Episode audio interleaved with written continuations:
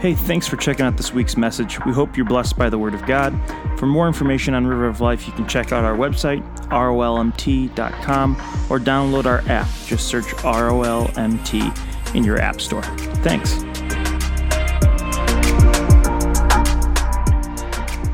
River of Life. So glad that you're here. We're going to, in just a moment, we will dismiss the break line. But before we do that, I want to take just a moment and I want to thank everyone who came out yesterday to help with the block party. We had an amazing time. It was incredible to see all of, yes. It was incredible to see all of the kids that came onto the campus that were able to come into this room. It was all set up to give away backpacks and school supplies. Love, love, love watching kids walk through, go to bounce houses, and they've got their little new backpacks on their back, and they've got measured for shoes. And so we gave almost 200 backpacks full of school supplies away yesterday and uh, same amount for school shoes. So it was incredible to watch. Um, but having said that, before we dismiss the break liners, as soon as this video that we're about to play is done, I'll let you go. But I just want to thank Katrina because she put this together in very little time. She took these pictures, most of them, and then she put this video together for us to watch today. So watch this.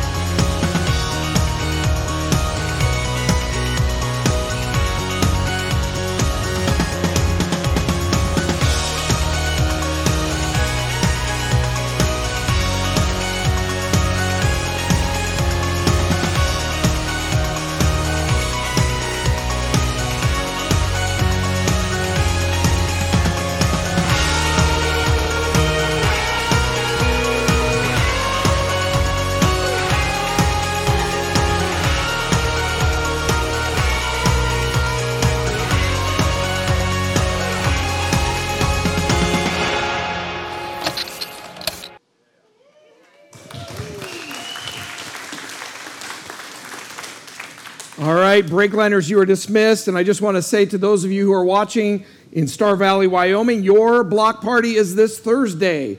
And so make sure that you talk to Zeb and Stacy and figure out what the needs are. But we are sending a team down uh, to come and help you with that. They'll be bringing you some inflatables and the games and all of those things. And so we're super excited for your first ever block party. And I know you're ready to give out some school supplies to kids. So, amen. Isn't that exciting to see? So thank you again for those of you who helped out. I just appreciate that so much. I love being a part of a church family that understands the idea of reaching into the community and making a difference. Amen? Amen. Well, I want to take a moment before we jump into the word, and I just want to mention to you that uh, today is a weird day for me. This weekend is a little bit weird because it is my last day here for six weeks as I'm going on sabbatical. Um, and see, some of you don't know if you should cheer with that or you shouldn't cheer with that. And I'm mixed as well because I don't know what you're cheering for. Is that I won't be here for six weeks? Um, uh, but I do want to say this to you make sure that you are at church during those six weeks. We have incredible people lined up. I, I was thinking about it the other day and how blessed we are as a church that we've made relationships with some of the people that we're going to have come and, and fill this pulpit while, we're, while I'm gone. And I just want you to know that I take this very seriously. This is, this is uh, God has charged me with, with being responsible for, for who stands behind this. And so we did not take it lightly. Uh, we have lots of people that we can draw from, but we said we prayed about it and really feel like God is bringing Rod and Val, who will be here from Florida next week and the week after that. You're going to love them. They are from South Africa, and so they are. They've got a great accent. Even if you even if you don't like their preaching, you're just going to love their accent. No, he's he's great. And then and then they're going to be a youth takeover weekend, and then Jonathan Martinez is coming from Long Beach, and then Dwayne Gabert is coming from Edmonton because Canada is finally opening back up, we think. Amen. Um, and so uh, I just I want to I want to thank you in advance for just being faithful and being here. And I'm believing that this isn't going to be a time of shrinking back, but this is going to be a time of launching forward. That when I come back, I'm going to be excited to see. You'll be excited to see, hopefully, what God's done in me, and I'll be excited to see what God's done in you. Amen? Amen. Amen. Well, we're going to, I have just a, uh, a sermon that I want to preach before uh, I, I leave you for six weeks, and it is called The King's Table. And so I want to give you a little bit of a backstory. Um, for those of you who are familiar with the Old Testament, you're, you're familiar with David and, and the stories of David. Saul was a guy who was anointed to be king of Israel. And so God had, had placed this mantle on him to be the king. And, and when Saul started, he was doing a great job. And as time went on, Saul began to kind of um, look to himself instead of look to God. Let's just put it that way. And so God says, I'm going to anoint the next king. And, he, and there's this whole story that's amazing. But, but out of all these brothers, God chooses the runt of the family and chooses David, and he anoints him to be the next king. Now, David has some time that he has to wait, but in the middle of that, there's some different things that take place. One of which is David um, we know the story of, even if you're not maybe even from church, you're familiar with the story of David and Goliath. And that's this moment where Saul figures out who David is, and so he allows him to come and kind of start being a part of his kingdom and, and what's going on. And, and so David grows as a warrior and becomes very popular with the people. And eventually, what happens is Saul becomes jealous of David. And in the middle of him being jealous with David, he begins to do things to try and kill David. So we, there's stories where David is in the, in the king's court and he's playing the harp, trying to, to make the king happy. And, and there's a particular story where Saul takes and he throws a spear at David and tries to kill him. And so David flees and he spends time in the wilderness. He has opportunity to where he could take Saul out. He has people who are willing to, to follow him and to take the kingdom, and he chooses not to. And in the middle of that, he becomes best friends with Saul's son, Jonathan.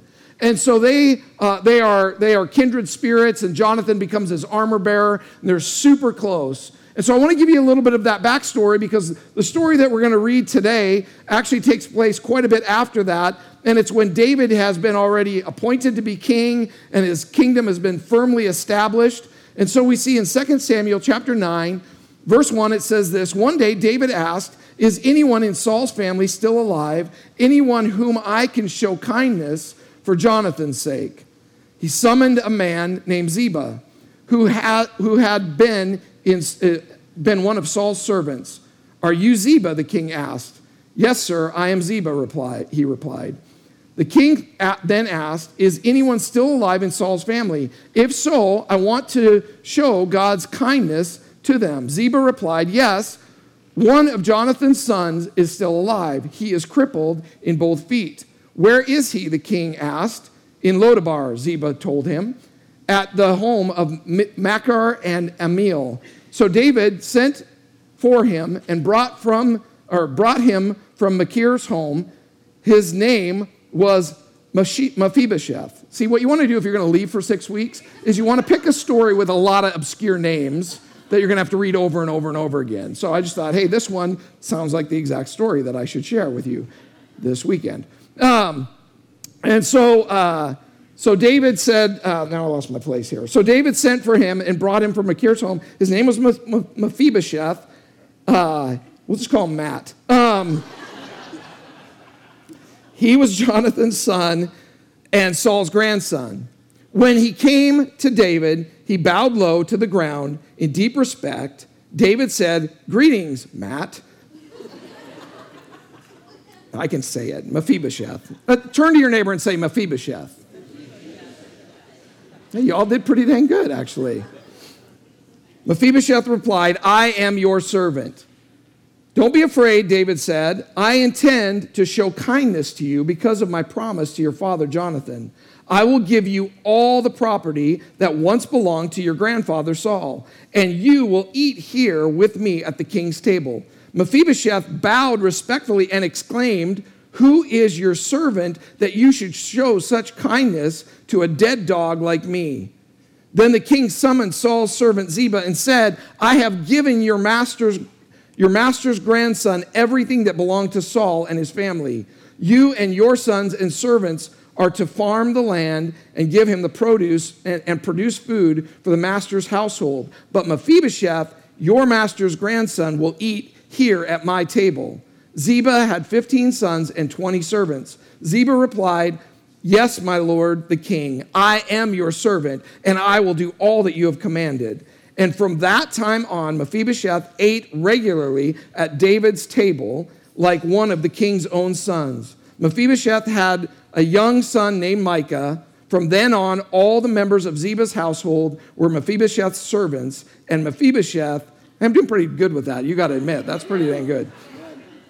Who was crippled in both feet, lived in Jerusalem, and ate regularly at the king's table. Let's pray. God, in the next few moments, as we look at your word, I praise you, God, because you love us so much and you have such amazing plans for us. And God, I know that there are people in this room who are in all different places in their faith journey. Some who have come into this room today are, are on the verge of just trying to figure out what this is all about. And God, I pray that you'll speak to them today. God, for those who are watching in Star Valley, Wyoming, we praise you, God, for what you're doing there. And I pray, God, that, that through the technology, God, that your word would not return void, but that, God, it would penetrate even the hardest of hearts. And for those who are watching in Malawi, God, we're so grateful because you are, you are amazing, God, and you have incredible plans and dreams. And, and Lord, as this is our first week back in the jail, God, we are so grateful. And so, Lord, I pray that those will, who will hear your word today, that God, they will understand that it is for them and that they will hear your voice. And we praise you for that.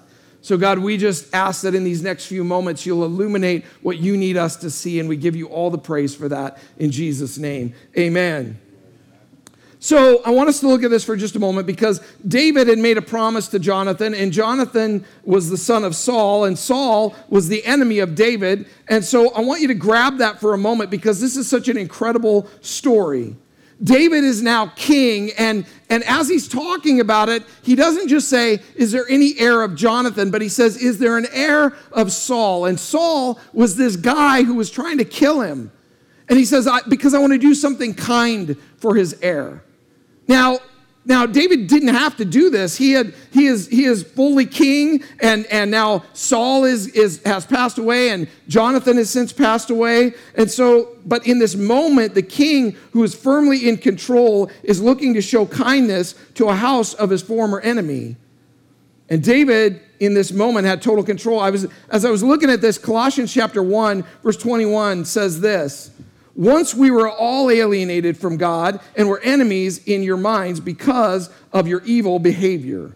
But now he reconciled you by Christ's physical body through death to present uh, to present you holy in his sight, without blemish and free from accusation.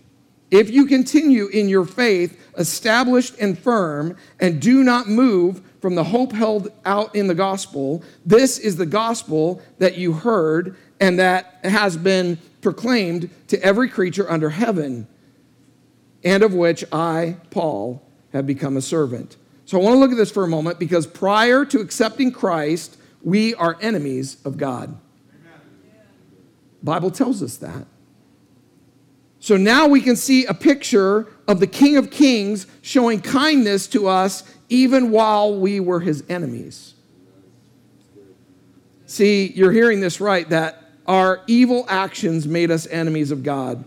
And grace is the thing that sets us sets us straight, right? God loves you so much that he sent Jesus to die on a cross so that you and I, even though we don't deserve it, there's not one of us in the room and you may think, "Man, I've lived a pretty pretty good life, especially compared to the person sitting next to me at church today." But can I tell you, it doesn't matter how good your life is, if you've sinned at all, you don't deserve him. But it's by His grace that we have access. It's because of His amazing love for us that we have the ability to be called not enemies anymore, but be called sons and daughters of the Most High King. And so He extends His, his compassion, His great compassion, and His mercy towards us. But let us never mistake that for weakness. Because sometimes what can happen is we get so wrapped up in this grace message that it almost seems like God is so desperate for friends that he'll do he'll let you just walk all over him. How many of you ever had that friend in junior high, right? Maybe you were that friend in junior high, right? Like whatever the people wanted, you would just do so that you could have friendship, so you could have somebody that would that would let you be with them or hang out with them.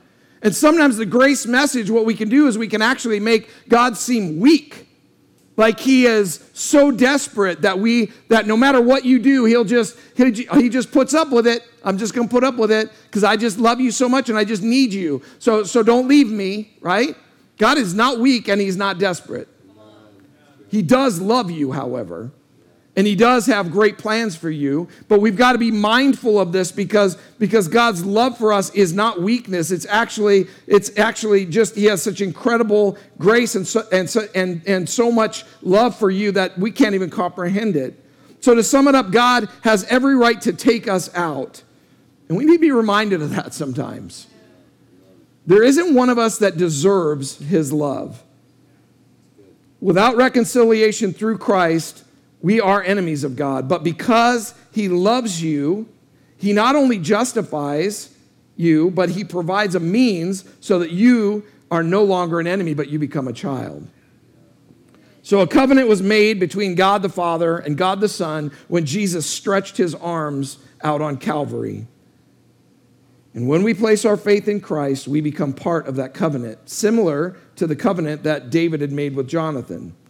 And now that extends to Mephibosheth. And so we are beneficiaries of that covenant that God made with Jesus. So look at this uh, as, D, as David has called for this young man, he has shown him kindness. Why? Not because of anything that Mephibosheth has done. He never even met him before, but because of something Jonathan had done, right? So for us, it's not because of anything we've done, it's because of what Jesus has done. And sometimes we can lose sight of that because this story is really not about us, it's about him. In 2 Samuel chapter 9, verse 3, it says that the king asked, Is there anyone left uh, from the family of Saul to whom I can show godly kindness? And Ziba told the king, Yes, Jonathan's son, who is lame in both feet. So I want to tell you a little bit of backstory as to why he was lame in both feet. If we, if we go back a few chapters to 2 Samuel chapter 4, verse 4, it says this Jonathan's son of Saul, had a son who was lame in both feet. He was five years old when the news about Saul and Jonathan came from Jezreel. His nurse picked him up and fled, but as she hurried to leave, he fell and became disabled. His name was Mephibosheth. So I want to look at this for just a moment because I think there's something that we can get from this. So he wasn't born crippled. He was in the middle of what was going on. All of a sudden, they get word that, that Saul and Jonathan had died. And so the, the lady that's taking care of him says, I got to pick him up and we've got to run to exile. We've got to get out of here before the enemy comes. And so, in the moment of, of this story, I think there's something that's important. Someone who was charged with caring for Mephibosheth drops him. And maybe someone in your life has dropped you as well. Maybe someone in your life has dropped you and left you crippled in some way. Maybe you've experienced sexual abuse. and it's crippled you. Maybe you have emotional scars. Someone who should have held you up has let you down. Maybe a parent has left you, or a husband or a wife has left you, or maybe someone who was supposed to be there is not there. And so you feel less than. You feel crippled. You feel as though you don't have everything that you need in order to succeed. You ever watch how people who get dropped will often drop others? We say it this way hurt people hurt people, right? People who have been hurt will often end up continuing the cycle. They'll hurt someone else. People who have been dropped will often drop someone else. They will they don't know any better or they out of that hurt or out of that pain that cycle of dropping continues. But when your parents have dropped you, or your friends have dropped you, or when a religious institution has dropped you, can I tell you, God will pick you up. Your dysfunction doesn't have to define your destiny. The thing that, the thing that happened when you got dropped doesn't define who you are. It doesn't change the way that God sees you. He sees you right the way that you are, and He loves you. Now, I want to look at this story again because there's something else that I think we can learn from it. This, this, this person that's supposed to take care of him picks him up and she's running. Where's she running? She's running to exile. She's running to hiding. She takes him to a place called Lodabar. It's a city in Manasseh, and, and the name means no pasture. It also can be translated as no word or no communication. And God's promise to us in Psalm 30, or 23, verse 2, is that we are to be in green pastures. So pasture is defined as a place where there is, there is greenery. There is a place for, for cattle, for livestock to eat, to find food, to find nourishment. That's what a pasture is. And Lodabar literally means no pasture, and it means no word. So as we look at this story, what we need to understand is that this place, Lodabar, means no word, which is the spiritual food that we eat, is the word of God. And so there's no spiritual food in Lodabar. So God tells us that we are to rest in the freshness and abundance of his word but when we let fear drive us to lodabar we get to a place where we don't find rest anymore. So many of you sit in this room today or are watching online and you've come to a place where you have you've allowed fear to come into your life. You've allowed the, the things to send you to exile the fact that you've been dropped, the fact that, that life hasn't gone the way that you thought it should go, and so you've allowed yourself to be exiled from the pasture. You've allowed yourself to go to a place where there isn't any spiritual food. And I see this all the time when I watch people walk through hard seasons in their life. They begin to exile themselves to a place where now all of a sudden they go, I don't know where God is. I don't hear from Him anymore. Well, it's because you've exiled yourself. Because God is always speaking. We've been talking about that in the series that we just came out of, this series of the getaway, where we go and we spend time specifically. And I love hearing from many of you have told me, hey, this week I went and I found space. I spent time. I dug in, whatever that looks like for you. But what I want you to understand is whatever's gone on in your life, you don't have to live in exile. The king is calling. Maybe you find yourself in the Lodabar of an, an, addiction of some sort, or the Lodabar of bitterness, or the Lodabar of religion, or the Lodabar of cultural consequence, or political correctness. And I want you to know that God has not called you to live there. God is looking for you. But not only does He find you, He takes you even though you may feel crippled, and He carries you. Mephibosheth was crippled and he needed to be carried. As I was thinking about this story, I was thinking about the idea that so many of us have, have come to a place where we have been dropped by someone. Someone in our life has let us down. Something in our life maybe has let you down. You've had a relationship that has gone that has gone south. You've had again, maybe, maybe it's as, as serious as, as you were abused as a child. And because of that, you feel broken and you feel like there's no way you will ever be the same as anyone else. You'll never have what they have. You'll never experience what they experience. You'll never be able to be seen in the same light as anyone else. And I'm telling you, that is such a lie from the enemy. Because though someone else dropped you, guess what? It wasn't his fault that he got dropped. And some of you need to hear that today. Because for many of you, you get to a place where you take on the responsibility for what's taken place inside of you. When, your when your parent has left or your spouse has, has moved on or whatever that looks like for you, you begin to take responsibility and you begin to say, It's my fault and I'm not good enough and I'll never be good enough and I just have to live this existence. And it's such a lie because now you've exiled yourself to a place called Lodabar where there is no hope. It's all about being away from everything everything else. And so you live in this confined space that God's never wanted you to live in.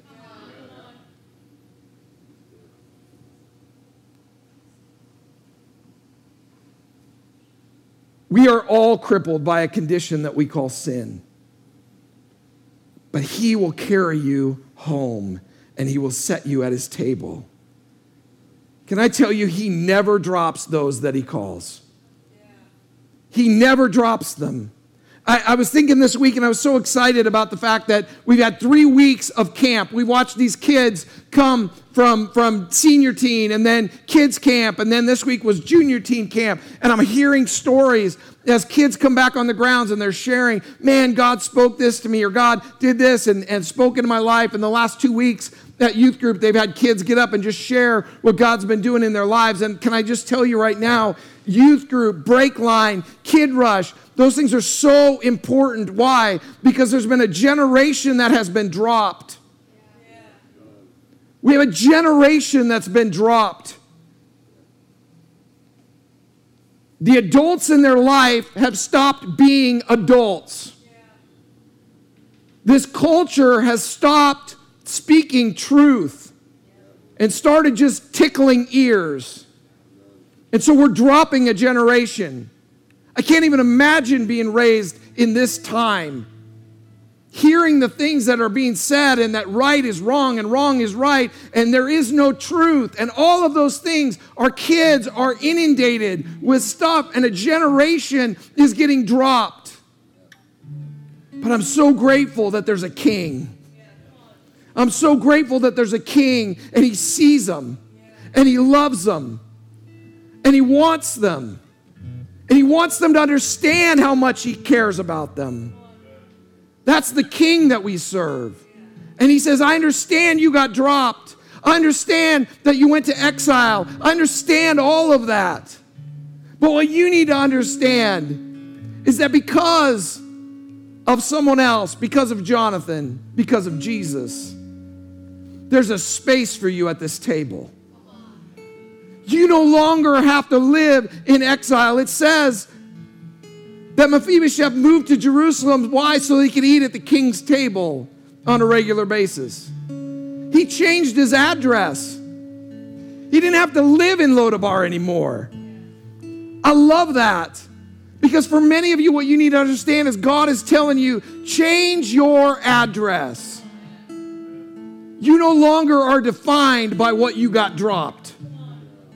You're no longer going to have to live with this understanding that you're less than because you're not.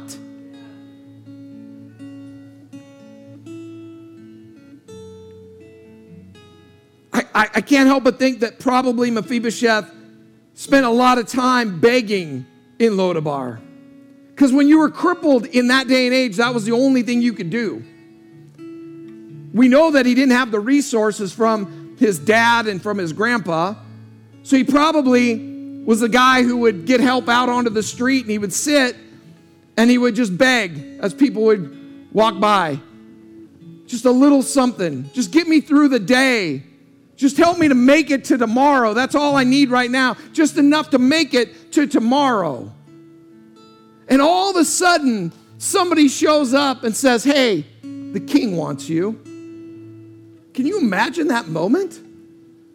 Here's a guy who his whole life he just thought, man, if I can just survive, and if I can just get to tomorrow, that'll be a win. And now all of a sudden, the king calls him to his court. Now, I'm sure he was afraid in that moment because he'd have no idea what was about to take place. But when the king calls you to his table, he has you covered. Mephibosheth felt un- completely unworthy, but yet the king sent for him.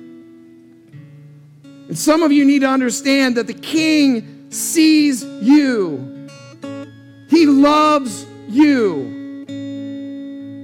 And you got dropped, and I understand that. And some of you may have to walk with a little bit of a limp because you got dropped. But you still are walking to the king's table. And he has a seat for you. He said, You don't have to worry about food anymore. You don't have to worry about shelter anymore. You don't have to worry because I see you. I see you. Some of you sit in the room or are listening to this and you have a limp of previous addiction, and some of you have a limp of family disruption, a limp of the mistakes that you've made, a limp of being separated from people that you love. Whatever in your life makes you feel crippled, He still set a place at the table for you. I love this story. It's such a picture of God and us. Because we're all crippled. In one way or another, we're all crippled. Some of us look it more than others, but we all have things that we struggle with. We all have sin that we would have no chance if it wasn't for His grace. But yet He calls us to the table. So, what's the struggle? The struggle is this believe in it. See, the invite is always there, He always is inviting you. But sometimes we go, no, no, no, it must be a mistake. Why would God want me? No, no, I've been hurt, I've been broken, I've been abused, I've been whatever, and so no, it can't be for me. That's got to be for everybody else. Everybody else who's normal. Can I tell you, there's no normal. There's messed up and more messed up. Choice A and choice B. And he sees us all and he loves us all. And he's always calling, come to the table. Come to the table. I have a place for you. You know what I hate seeing more than anything else? And I love when I get the opportunity to speak to young women, especially who are, who are single and looking. I love being able to tell them don't forget that you're a child of the Most High King, that you have a seat at His table. Because what I'm tired of seeing is people who are called by His name looking for scraps under the table. When He's served a feast to you, and He's already said, I've got a seat, it's right here. Come and sit, come and partake. I know that some of you today feel as though you have been dropped, and maybe that's defined you. You've allowed it to define you. Today is your day to say no more. Yeah, I got dropped, but the king is calling me. And the king sees me, and the king is restoring me. I love that. He restored all of that to him. Mephibosheth probably didn't even know what he was getting restored. He was like, I don't even know what he had. Nobody ever told me. All I knew is I sit out at the gate and I wait and hope I can get a few coins every day.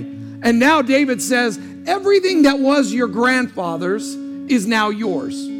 All the lands that were theirs, the cattle that was his, all of that is all being restored to you. What you need to hear is, yeah, you got dropped, but God is in the restoration business and He's ready to restore you. Don't believe the lie.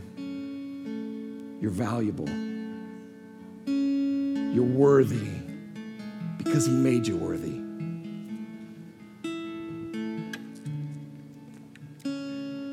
I'm going to ask everybody to close your eyes with me for the next few moments.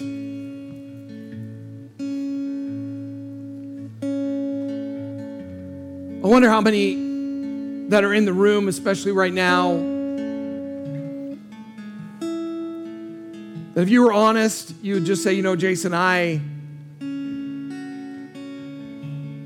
I've made a lot of mistakes. I've done a lot of stupid stuff. And I, I, I, this whole believing in Jesus thing is tough for me because I don't see how he could actually love me.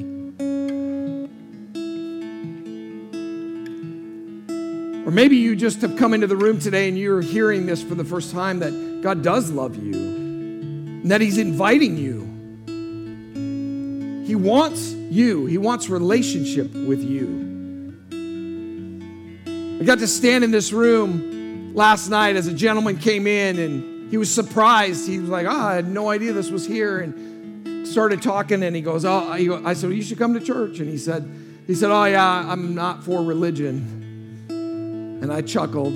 I said, Me either. And I began to explain to him that it's not about religion, it's about relationship with Jesus. See, the King of Kings loves you so much that not only did he say, I want to set a table, but he sent Jesus to come and get you.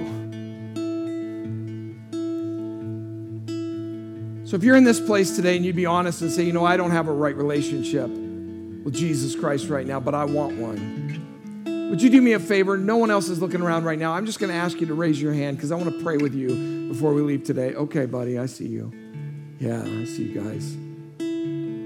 Is there anybody else in the room that would just say, Jason, would you remember me in this closing prayer? I just want to make sure that our relationship is right with God. I see you back there. I see you, brother.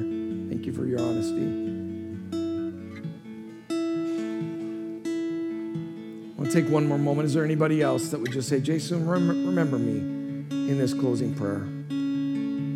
I want to make my relationship right with God. See, He's calling you right now. Saying, I have a place for you. And it doesn't matter what's happened to you in your past because I'm calling you right where you are. I'm calling you out of Lodabar. It's time for you to get out of a place where there is nothing good. And I'm calling you to the to the palace. I have good things for you. Is there anybody else that would just say, Jason, I need to, I need to, I need to come forward? Yeah, thanks, bud. One more moment. Yeah, your honesty.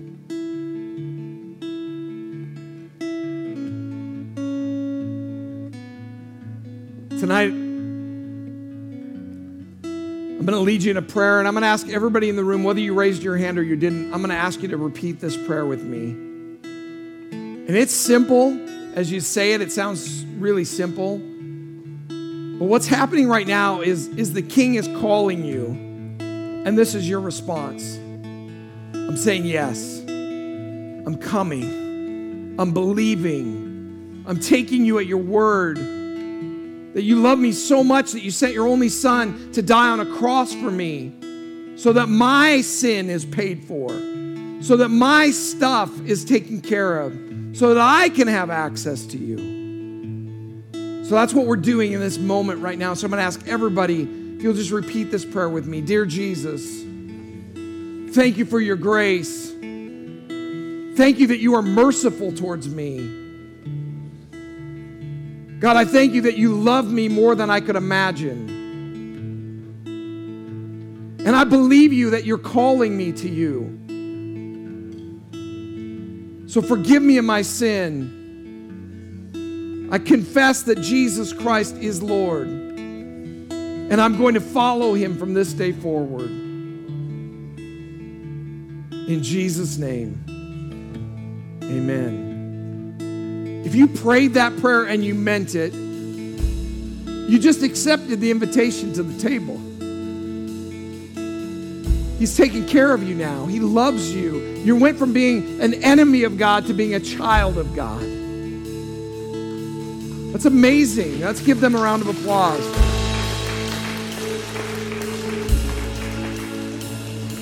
We're going to close with just a little bit more worship. And as we do that, if you raised your hand or if you prayed that prayer and you know you meant it, can I just tell you, just take a moment to thank Him. Thank Him for how much He loves you, how much He's been pursuing you. The fact that you were in this room today and God spoke to you this evening. He loves you more than you can imagine. God, we're so grateful. Lord, we worship you tonight and we're excited to see what you're doing in the hearts and the minds of people. We give you all the praise in Jesus' name. Amen. Will you stand as we sing?